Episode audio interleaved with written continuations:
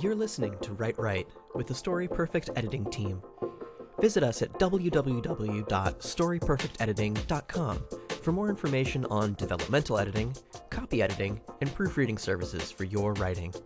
Season 1, Episode 8. Hello, listeners, and welcome to episode 8 of the Write Right podcast with Story Perfect's editing team.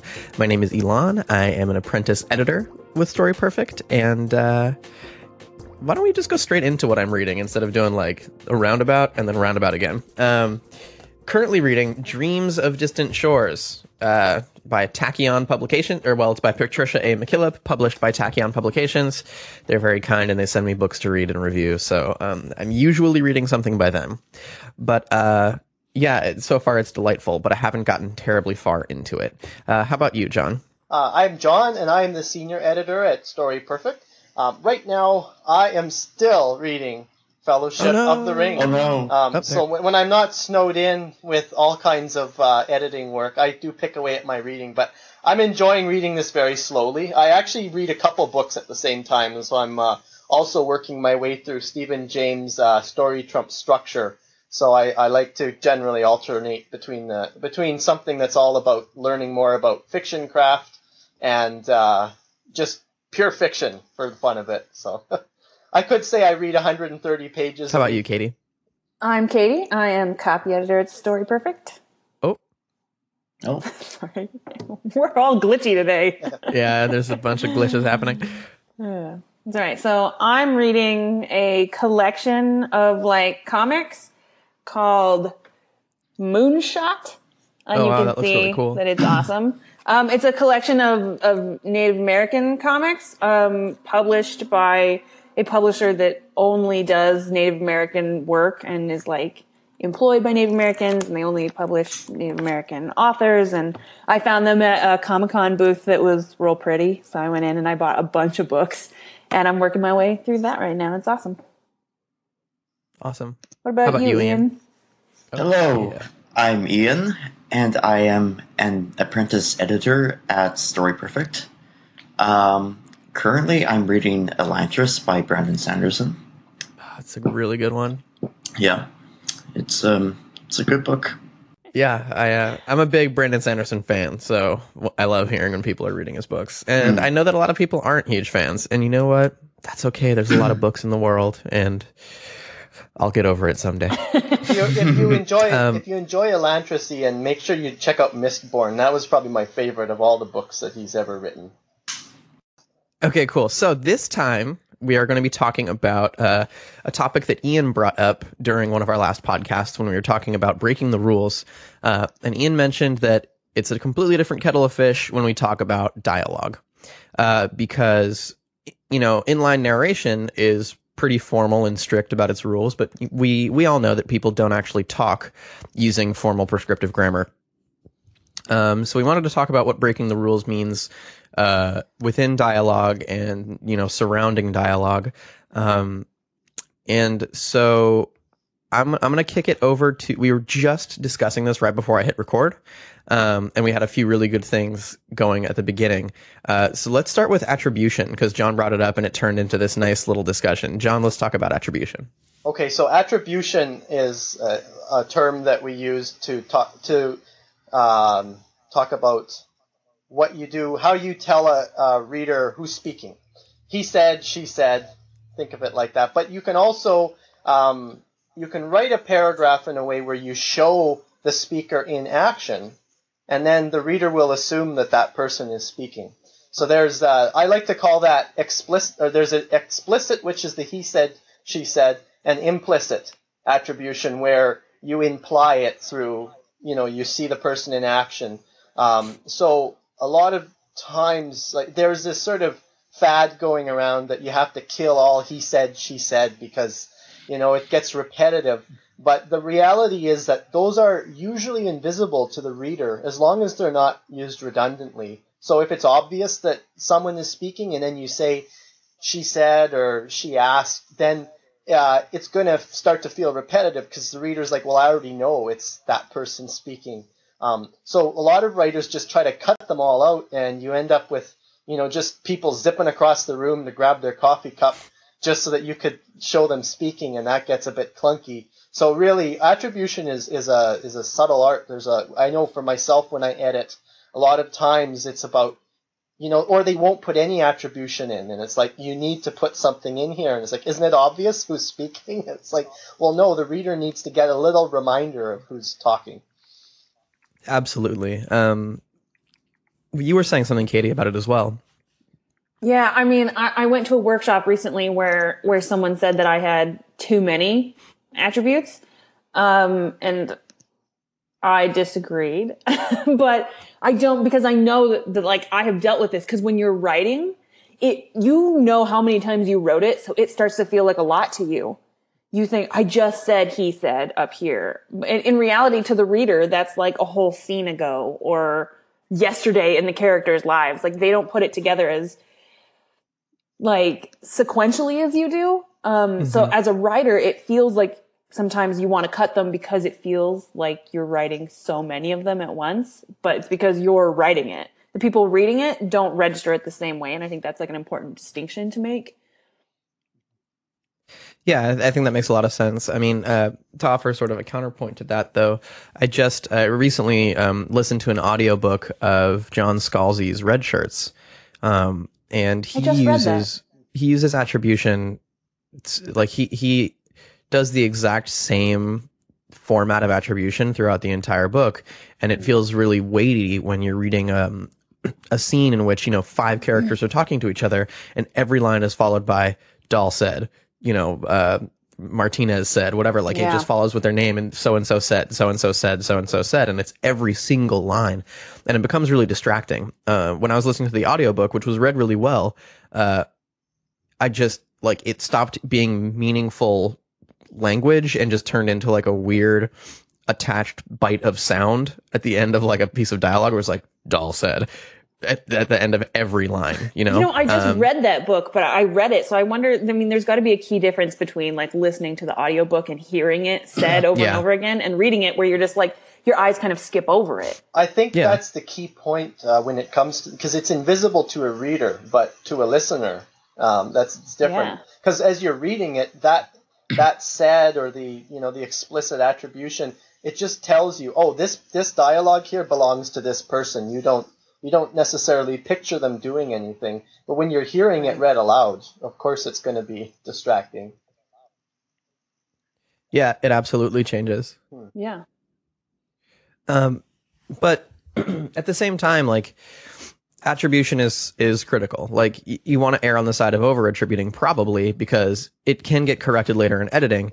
But mm. if you if you have scenes that are ambiguous where characters who are speaking to each other, like you can't parse which character is speaking, to whom they're speaking, or whatever, um, then it'll be really difficult down the road. So like as you're working through your first draft. In copy editing for me a bit.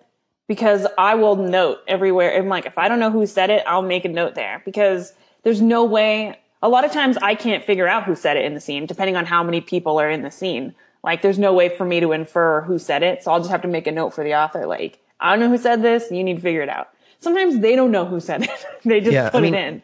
even in long stretches of, of dialogue between two characters, if you're not attributing at least every few lines, yeah. like you'll, the reader will get lost. I've certainly gotten lost in a scene in a room with two people about who was talking. Well, yeah. and formatting in dialogue has, I think, something to do with that. Um, yeah. Like how it's written on the page can be, if it's not consistent and in the format people expect, like sometimes there'll be like a paragraph with dialogue included in it and then a, like a double space and then a separate line of dialogue and you don't know if they've switched speakers or not. Mm-hmm. Yeah. Um, so the, the formatting is, is, is super important as far as like when you're switching speakers and to keep track of it. Right. Yeah. It, do you think there's like a secret sauce for for attribution, or you know, like it, it's just it's just use all of the tools. You know, use uh, he said, she says, and use action to dic- to to tell who's speaking, and maybe uh, let a few of them go from here to, from time to time, uh, just to like keep it fresh, or is it simplify? I mean, for me, it's like you have to sit down with your character and say like, are they doing something? Are you forcing them to do something because you don't know who's, because you want to say who's talking? or are they actually doing something? So I, I wouldn't put an action on them that they otherwise wouldn't be doing Yeah. um, for the sake of dialogue. So like there is a good mix for sure, but like you just have to really think about like is is your character the kind of person who would be fidgeting while they're talking? In which case you can give them a ton of actions. Yeah. Um, you know, it's like whatever's more true to your character. I think. Yeah, I tend to do things like uh, inserting pauses, uh, not as like ellipsis within the dialogue, but I'll use you know comma close quote he paused Yeah, and I then reopen too. the quote because it attributes it and it gives some action that is really natural within you know the human speech. Um, but I think I might do it too much.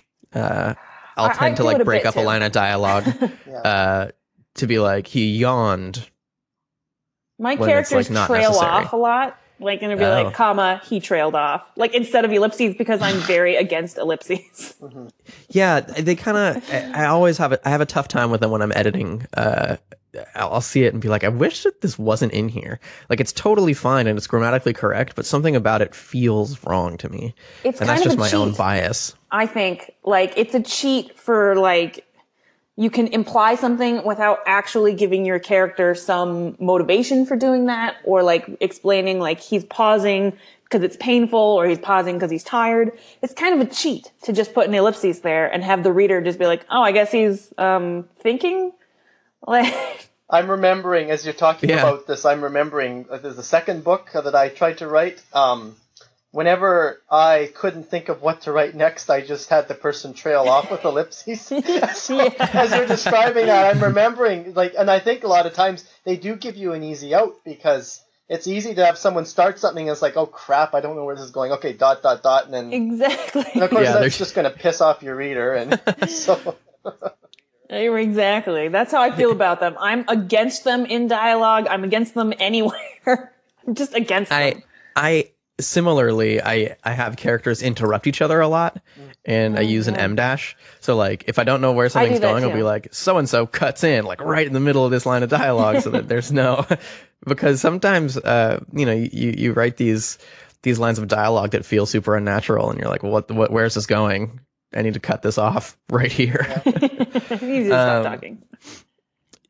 yeah there's a um so attribution is i i it's a fascinating way to to look at things but you can also give you know you want to imbue your character's dialogue with a lot of personality um because Then you know you can talking. you can actually infer a lot about who's talking by the way that they talk, by their choice of words, by uh, contraction use, by you know uh, even sentence structure. If someone is like, um, you know, uh, there's a book that I recently read. The main character was kind of like hyperactive, and the way that was represented within dialogue was, you know, there was very little. Uh, pausing there was no there were a few commas and the sentences were all correct but they were kind of run on y because that was how this character spoke um, and it made it really clear when she was speaking uh, even without uh, attribution Well, and to your point, Elon, I just edited a manuscript where um, all of the characters' dialogue sounded the same, and I'm guessing that's how the author speaks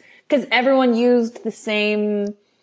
They started sentences with, "Well, this is what I think." Well, I'm going to go to the store. I, I mean, it's unrealistic that every single one of your characters, from like a peasant to like upper New York, like echelon, is going to start a sentence with "Well," Well, and and it made them all sound just really similar, and it was very confusing. It, and they didn't have personality, and then the attribution became really important because they all sounded the same.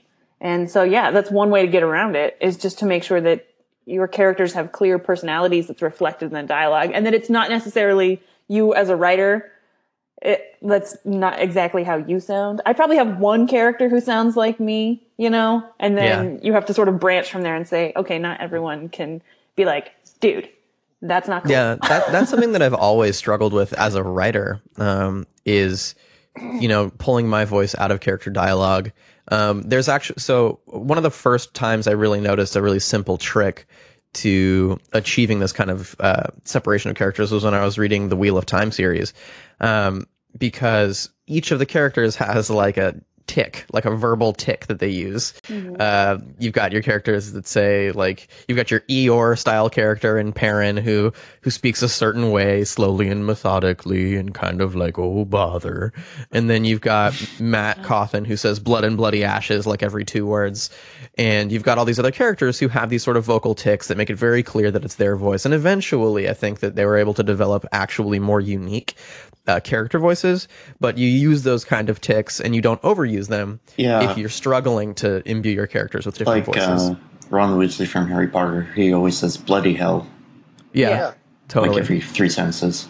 he does say it a lot. Yeah, and Hermione uses, I think, actually quite a bit. actually, yeah. That makes sense. Yeah. I bet she does this when she does it too. Oh, totally. The, the sweet up pushing your glasses up on your nose. yeah. That's That's so that's it. so anime of you. These these ticks are, are okay as long as I mean, in the case of Hermione, actually is a great tick because it so suits her Totally. personality. So I think if if you choose a way of speaking that is is uh, revealing about someone's character, then that's great. That's exactly what you want to Yeah. do. But at the same time you want to avoid certain pitfalls right? Like there's also uh, things that you really shouldn't do to try to differentiate characters uh, who are speaking like using misspelling or bad grammar to indicate class um, or to even Yeah. do something worse like indicate race using uh, like broken language like it's one thing to use uh, like honest you, linguistic unless you're differences but Toni Morrison, don't do it. Okay. Yeah. Toni Morrison is the only person who can do it. maybe, maybe her and like octavia butler Yeah, right. That's it. Uh, like, don't don't go there. Don't do it. It's a bad Yeah. idea, and it's annoying to read. Yep. yeah it's it's it's it's strongly inconsiderate to try to differentiate between people in terms of uh, class and stuff by by dropping i- i- it's hard to describe but it's and, and I won't I certainly won't do a voice on, on the podcast but it's but you know what it would sound like right don't do that in your writing uh, don't do a caricature um, well, and it happens a lot. I feel like with um, like the in the U.S. like Southern accents, right? Yeah. People want to um write that with like using apostrophes, like in apostrophe for all their gerunds and stuff, and yeah totally I I might be more okay with that than anything else, but just like occasionally. But even Yeah, I then, mean, I, still think like you can add in descriptors of how they sound without having to like. I, think again, it's it's a cheat, right? Like I don't want to have to describe their southern accents. I'm just going to write it this demented way. Totally. So I think another good example from uh, the Wheel of Time because they have so many characters with different accents. Um, like uh, I can't remember the accent of the of the ship captain where he was from, but he had all of these phrases. He would say things like "by my own aged mother" and things like that. Phrases that were foreign but were not offensive. Uh, like you can you can do things like use. Uh, idiomatic expressions or uh, quirks of of grammar. Like maybe they end a sentence differently uh, frequently because that's how it's spoken wherever they're from, instead of making it seem like a caricature of people who aren't able to quote unquote speak normally. I think that's really what it comes down to. Um, Yeah. That different speech, and this is a like a thing that comes down from like the Pidgin languages, right? Like people. Uh, you know, racistly assume that because uh, because they sound like uh, broken and different English, things like African American vernacular English are somehow inferior. Uh, uh, are somehow like inferior language when in reality they're actually linguistically sophisticated and have a lot of really rigid rules um, that work because they're developed by a culture. Yeah, I Um, mean, I think that the best, uh, like, I, somehow it is an example both for and against this. Um, in East of Eden, there's a Mm-hmm. character who is uh, Chinese, and he speaks like a, a weird pidgin. And then, like halfway or more through the book, he he works for like the main character in the house, and halfway or more through the book, you find out that he speaks perfect English, but he's purposely speaking a different way to make so that people aren't like uh, they don't make him. other assumptions about him. Yeah, or they just don't know the truth about him. Yeah. He he wants Yeah. them to assume those things. So it's written specifically like pidgin style, I guess, up Yeah. until you find out that he's capable of An like upper class gentleman. exactly. And I and I Yeah. think I think I mean there's there's historical examples of those kinds of things happening with great frequency, like the development of Yiddish and Ladino, say for Jewish communities in Europe. Uh, they they took elements of language from the world around them, German and Polish and Spanish and whatever, and inserted a bunch of their own uh, you know language into it and created what masquerades as uh, a certain language, but is really a private language. Um, Well, and, I think more importantly, like Steinbeck uses the way he writes it on the page to highlight the difference. Mm-hmm. Like, and, and I think that's like a, if it's for a purpose, like there's a clear purpose that's like a whole philosophy behind why he's doing it. Like that's totally different to me than, than just doing it so you know someone is from Kentucky yeah. or whatever. Like, like they can say y'all, yeah, but and that's fine. we can all But say don't- y'all. We can all say y'all. Uh, it, it is a really interesting conundrum though, because you want to you want to provide your characters with sort of a cultural differences, say, um, that that are often represented in in local dialects, um, and how do you differentiate between them without uh, without coming across as belittling or uh, Yeah. you know, or, or Well, whatever it is. and of- one of trick- that subculture. One trick that's actually used uh, in a cartoon, Futurama, is there's Ah. a character named Amy Wong, and she is, speaks perfect English, but her parents are Chinese. So when she curses, she curses in Chinese. Yep.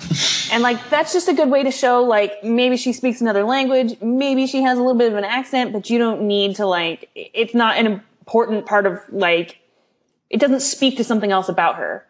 It's Yeah, just I mean, it says a lot about a person's uh, connection to their ethnic heritage that they choose Right. something as perhaps personally important as frustrated cursing in their Yeah. mother tongue, right? Like, I think that's actually a really good example. Uh, Yeah. Cursing, yeah. cursing You is actually really important in in your dialogue. first language. That's Yeah. my totally. And everyone always understands it. No matter if they speak your language or not, they know when you are cursing at them. Mm-hmm. That's been my personal experience. yeah, one hundred percent true. um, so we're we're we're about halfway through the show, um, and I want to go back to this idea of uh, breaking the rules. Uh, which is sort of how this idea started, and I think that our conversation up until now has been fascinating. But it talks more about these sort of high level issues with um, with with dialogue and identity and uh, character identity, which I think we can talk about character in another episode, in another you know season. We can talk about character probably for uh, you know uh, forever uh, because that's all stories really are. Um, but let's talk more about this idea of grammatical rules and structure when it comes to uh, to dialogue, um, because uh, as we said in the Breaking the Rules podcast a few weeks ago, uh, the rules are fairly um, strict in narration, but when in, when it comes to dialogue, they're a bit more malleable. Um, in particular, I think that there are certain types of grammatic structures that you probably don't see often in you know spoken words because it's just not very natural to use. Can you guys think of any that are like off the top of your head? I can't. Not particularly. One thing that I got into an interest. Sorry, go I'm for it, say John. one thing that comes to mind when you're talking about, you know, where if you represent how people speak, we don't speak. If you were to record somebody, I mean, just write up a court transcript, for example. You know, there's all kinds of things that people say and when they're speaking that aren't pretty. Like even if you were to, I, I know just listening to this, I said you know, and sometimes we go um, and we have all these things, and if you try to capture real life, it's it's just gonna read very sloppy on the page. So dialogue, one one Sure. one thing that I read, I think it's from self uh, editing for fiction writers by Dave King and uh, Renni Browne. Very good book. Uh, and one thing that he mentioned in there is that um, dialogue is an idealized picture of how people speak. It, you you it's hmm. clean. It's it's the way it would sound if things came out perfect, and that's just Yeah. how it's done in fiction. If you try to represent real life too accurately, you're going to throw readers off because that's not what they come to books to, to read about. Yeah, they don't want to listen to you mm-hmm. struggle to get a to get a sentence out. Yeah. I think sometimes for me, the only time to really differentiate is like in the introduction of a character, it's like the first thing they're saying, and I want to make it clear that they're talking to a valley girl or something, then I will add in a like or an um. Mhm. But then you can reference that instead of including it in the dialogue. You can say, and she said it with all of her usual likes and ums instead of including a like with commas every every other word. Yeah, it can grow a bit cumbersome, the use of uh, those ticks. I think Yeah. uh, going back to the earlier example of character in The Wheel of Time, uh, those ticks did become a bit cumbersome after 14 books. Like, okay, we, we get it. We Personally, get how these people talk. personally, I only think the word like works if you're writing as a 16 year old girl, like a 16 year old teenage girl in in high school. yeah. You know, I was born in California and I have never stopped saying dude or like ever. Yeah. When I talk As a to my token sister, Californian, dudes. as, as I, when I call my sister, I go, dude, you should have seen it. It was like, oh my God. I'm Mm-hmm. just nonsense, you know? yeah. Um, And it is your job to clean that up and make it, Mhm. it. You can use a sentence like that as an example of how someone talks, and you can be like, Yeah. "I don't understand them. They sound. What does that even mean?" But I- yeah, I you mean, can't do it for very long. I have had partial conversations as a token Californian that consisted entirely of the word dude. dude, Um, dude. dude, dude, yeah. Dude. Uh, and that's not going to work in your fiction It's at really all not. because there's a lot of paralinguistic stuff that happens with body language and with tone and with shifting tones within the individual dudes that really you can't put on the page.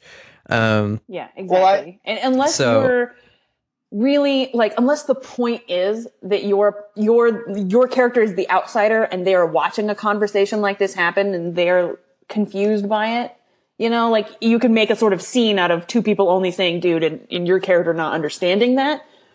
But yeah, I mean that's how you can show someone entering a magical world like Harry Potter arriving in Diagon Alley right. and hearing people talking about brooms using that you know language that makes a lot of sense, but like yeah it was foreign. There was then like you still the- only get to do it like once Yeah. Yeah, because afterwards it's a little frustrating. um, I got into an interesting conversation with a with a fellow writer online about whether or not you could hear semicolons in speech. Um, and I was arguing that you can't, and he was arguing that he can. Uh, but he also speaks very formally, so perhaps he can. Um, and I, I, I don't want to. I don't want to necessarily judge his approach. I think that's perfectly valid, but I have a hard time uh, distinguishing between like commas, uh, em dashes, and all those kinds of different pauses that are u- really useful in the written word uh, in speech. I uh, just Yeah. got done editing a book where the author kept using, like, okay, so, and then she said semicolon dialogue. Yeah, Yeah. totally. I know. I, I that And- happens a lot because people don't know what happens between the attributes and the actual dialogue a lot of the Mhm. times. And- What was really in, I mean, err on the side of a comma, just Yeah. usually. Yeah. the Yeah. thing is that was interesting Like, about that's usually the right answer. you know, what was interesting about that project, because that's something that I worked with um, Ian on, and it's interesting how everybody will learn the rules of grammar differently. Some people will pick up. Di- I Mhm. mean, in terms of that manuscript, I'm sure that semicolon was just that was the right thing to do, and so it's a simple correction. And you know, of course, when we pointed out to the author, Yeah. he's like, "Oh wow, okay, thanks," and and he sort of has internalized it. But the thing is, you know, if you don't ever get editing done on your work, you don't have somebody to sort of teach you that. By the way, this is the rule on semicolons or on or on di- you know, uh, in Right. particular punctuation before you open dialogue. That's that's a tricky one. Sometimes people get tripped on whether there's a period or a comma or whatever the punctuation is. Yeah. I, Yeah. I did a manuscript where the error throughout, uh, and John worked with me on this, where the error throughout was uh, a period at the end of uh, a line of dialogue followed by uh, attribu- attribution or action that required a comma there. Uh, and I think that people assume that like a finished sentence means a period even if it's within dialogue but that's not necessarily the case. When someone speaks and then is you know committing some kind of action while they speak that means that you put a comma at the end of that line of dialogue. Um, but there are times when that's not the case. You know like you know if somebody sighs after dialogue they're not sighing the line of dialogue necessarily. They sigh after the dialogue. So you might where where you might put in you know he asked say after a line of dialogue he sighed is treated perhaps differently. Or he looked out the window probably not being said probably not being done while he's speaking. Uh unless it is and it's a very dramatic moment. Yeah, and Well, and like you said, John, about like understanding the rules, it's and that's probably why you're the person you were talking to, Elon, couldn't hear a semicolon, is because they know where a semicolon belongs. Mhm. So, like, if you understand the rules and you hear dialogue, you might say, like, yeah, a, a semicolon would go there. But Mhm. the reality is that, like, there's there's not that many people who can hear that. And it is really hard to imply that two clauses are related when you're talking. yeah Um, they Because can people- be related, but sure I think it's hard to. I mean, just personally, I wouldn't include a semicolon in my dialogue probably because I just depending on who is speaking right? Like i think we talked about this in a previous episode that like someone who's uh, aggressively formal might actually speak with a semicolon but it's probably still fairly unlikely. Um, I, I think you know I, i've done a, a a number of transcriptions of interviews and stuff for for jobs and things like that and the thing that i've noticed about the way people speak in this uh in this thing in this in this life thing is that they'll start a sentence and then in the middle of that sentence they'll shift into another sentence um, and that's a very natural thing for us to hear but it's a very unnatural thing for us to write Yeah. um, and so i think And that's why you have to change how people talk a little bit, like John was saying. Yeah. You just can't. you can't just mimic have them. fully authentic human speech because it would be bonkers and difficult to read It would be a monstrosity. um yeah and, and so I, I think you know I, I'm reading a I'm reading a, a manuscript now for an editorial evaluation, and the person the the author has done has done a few things that I think are very unnatural for for dialogue. You know, like uh, refusing to use certain constra- contractions or uh, having people call each other. contractions is my Yeah. enemy. Yeah, like it is. People very rarely say it is to each Yeah. other. Almost Yeah. never. you will notice it, and I've done this with manuscripts through Story Perfect. It's like maybe when you're writing it, you can you you just think, well, this this character, um, you know, is kind of formal, so they wouldn't use contractions. But even formal people use contractions. It's Yeah. w- when there are zero contractions in the dialogue, it, they sound like robots. They sound really strange, and Totally. and they lose some some humanity. I think like they sound odd, and I will always add some in, even if the character. The one I usually settle on is cannot, because some people are like, I Yeah. cannot do this. That sort of is an emphasis as opposed to just like it's is a great example because everyone says it's. Yeah, it's I think is the most important one It to is. continue to use. What really irks me is when the author isn't very consistent with his contractions and like switches in between using them, then not using them for like whole paragraphs. Oh yeah, Especially when there's like consistency different is key characters. for sure. Yeah. Uh, contractions are tricky Mm-hmm. to get Um, somebody to correct because there's so many of them. So uh, I Yeah. found a nice page, a nice website that has a, a huge list of them, and they said go to town, go and search them. you know, if you if you really want to, Yeah. if you want to, because the thing is, if if you decide that you want to create contractions and you want to kill some of that formal language, it's not a quick. I mean, it's easy to search for a apostrophe and create uh, or you know get destroy contractions if that was what you wanted to do for a character. But going the other way is tricky because there's so many words that you have to search to. yeah, if you have like a, you know, You're like, I'll hundred just thousand search word for manuscript. is and not. That should be fine. Yeah. yeah, That's right. is plus yeah, you not. can decide which which ones are your culprits, and that's the thing. That's why having editing helps because the editors. I mean, that's that's what we do when we was like uh going over for a, a copy edit or an express edit. uh, we Yeah. we catch that stuff, and I mean that's Yeah. why um, you know it's there. But of course, when patterns emerge, and it's something that could you could say, okay, go and search this Mm. word because you are all you're always saying it is, and then we can send them on a hunt. And in fact, that's better for the author because the author then is more likely to re- internalize it.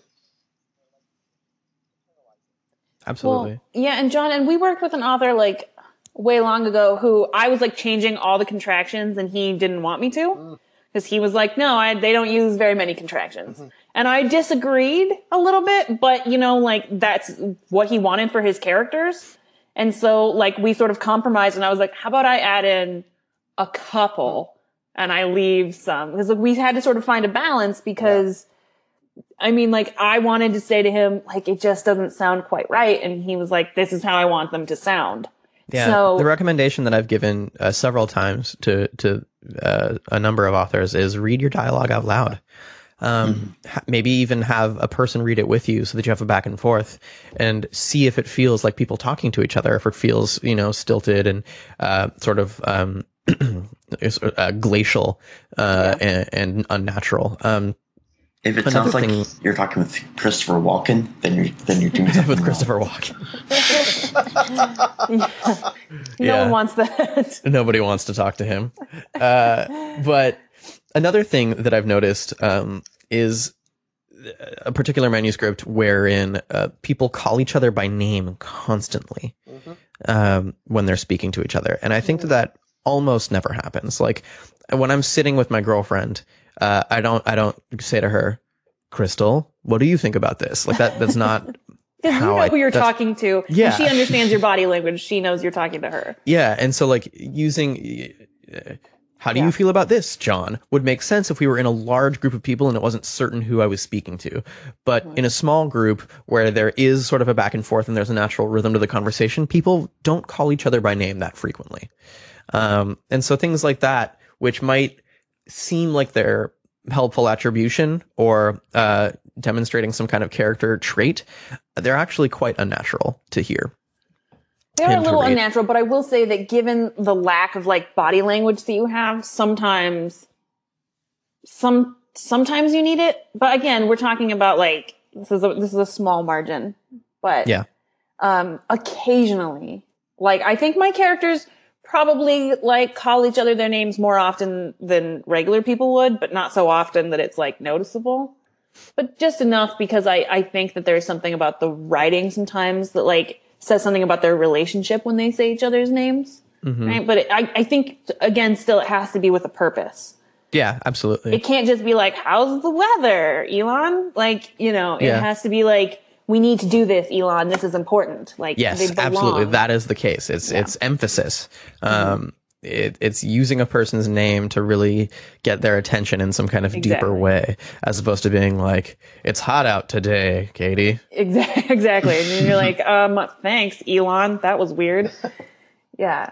Now, one Uh, grammatical point I wanted to make, just what we, we, we skipped, we did like the ellipses earlier, is that I want to talk about exclamation points because I'm against them.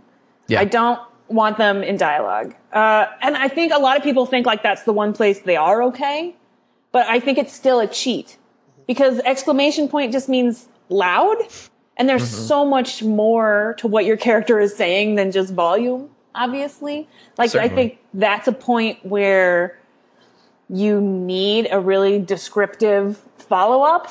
Mm-hmm. Like if they're yelling, then you, you you need to do something with that. An exclamation point is just volume. It's it's useless to your character as far as like their their story and their feelings. So To to be honest, I, I don't one hundred percent agree. Yeah. Even though like ninety nine percent of the time I do, uh, but I have a hard time uh, when a line ends with a comma during a really intense sequence. Yeah. when it's followed by he shouted or you know she bellowed like those kinds of actions to me sort of call for an exclamation point and it seems like we have to get out of here comma she bellowed doesn't doesn't feel like a bellow to me Dave, John, Um, get over here. Comma. yeah uh comma but there's, but I, I mean, I guess I mean this is also situational. Like I err on the side of just never using them because I hate them. But um, that's just like a personal. It's a personal choice. But um, like your example, Ian, if you're like, "Hey, John, get over here," and there's nothing following it, then like an exclamation point does make sense there. Yeah. Um, Yeah. But I think like if we're talking about like an argument, then there's so much more you can say Yes, without absolutely. the exclamation point than with it. Um, Yeah, I think that action sequences might call for them, whereas almost nothing else does. the rule that I like to apply, um, and of course there are exceptions, but it, I generally go by this. If I mean he shouted, bellowed, like those sorts of where you're you're talking about, uh, you're you're spelling the exclamation mark out, then you don't need it. Um, exactly. but if if you're cutting, if you're, I mean, that's implied by the exclamation mark. So it's kind of like whether you say "Hey, he said or not, or whether you're just going to let it be implied by context. Um, now that said, I think the way that sentence is phrased, you have to be careful because the example you gave, Elon, was incorrect. Like if somebody put he bellowed and didn't use an exclamation mark, it's it's a bit strange. Like you should put the bellowing before, like described. he shut he you know his his volume was raised or something like that. You know, like just say something to prime us so that the words we read are somebody who's agitated and speaking loud. Then we you know what follows we already know it's going to be you know raised volume and we don't need the exclamation mark. So there's a lot of ways around that. Um, Yeah. So it's it's really just as long as it's not awkward. Um, but the one thing is sometimes Yeah. it's used redundantly. Like you'll use an exclamation mark and then you'll say so and so bellowed or shouted, and you don't need you don't need to do Right. that. So Thank you, thank you. I learn something every day. um, so we we've uh, actually gone over time a little bit, um, but this has been a fantastic discussion, and I really appreciate uh, the information and the knowledge that you all shared. Uh, is there anything that you guys want to add? Any final thoughts uh, about breaking the rules in dialogue or rules in dialogue in general? I would just say, just stay true to your character, most of all. Stay true to the story. If you think what's really right for your character is for them to speak a certain way, then, you know, you should go with it and then ask an editor if, if it sounds Yes. okay. But, you know, really- really just stay true to the characters and who they are. And I, and I, and I think for the most part, you'll be fine. Um, well, I'll add something. My my thing, I my takeaway would be trust your editor. I mean, there's more to say than that. Yeah. Dialogue is a, is one of the nuances that I think when you're developing fiction and moving it towards publication, uh, a lot happens in dialogue just because it's you know capturing that balance is so important. a lot of things that throw a story off kilter is imbalances and how a scene where there's dialogue um, is put together. So you can have a brilliantly Mhm. executed, you know, like just where what's happening in terms of dialogue really moves the narrative forward. But if there's all kinds of things that throw it off kilter and confuse your reader, you're going to totally lose all that momentum. So, Mm-hmm. Agreed. All right. How about you, Ian? Any final thoughts? No, not really. I'm just Awesome. Well, thank you for suggesting this. It was a really good conversation. I, I learned a lot, and uh, it gives me a lot to think about as I work on my own fiction because um, I, I fall victim certainly to the everyone sounds pretty similar uh, situation right now, and I'm trying to imbue characters with voice a little bit more effectively. And I think that um, erring on the side of extreme is going to be helpful in that, like trying to insert those ticks or uh, a lot of a lot of really obvious differences in the way people talk, word choice, things like that, um, will be helpful as I try to differentiate between my characters more clearly as they speak to each other. Um, so, hope you enjoyed the podcast, listeners. Uh, join us in the future when we'll be talking about uh, book covers and why you should judge books by them. uh, anyway, thank you very much, podcasters, for joining me. Thank you, listeners, and we'll see you next time.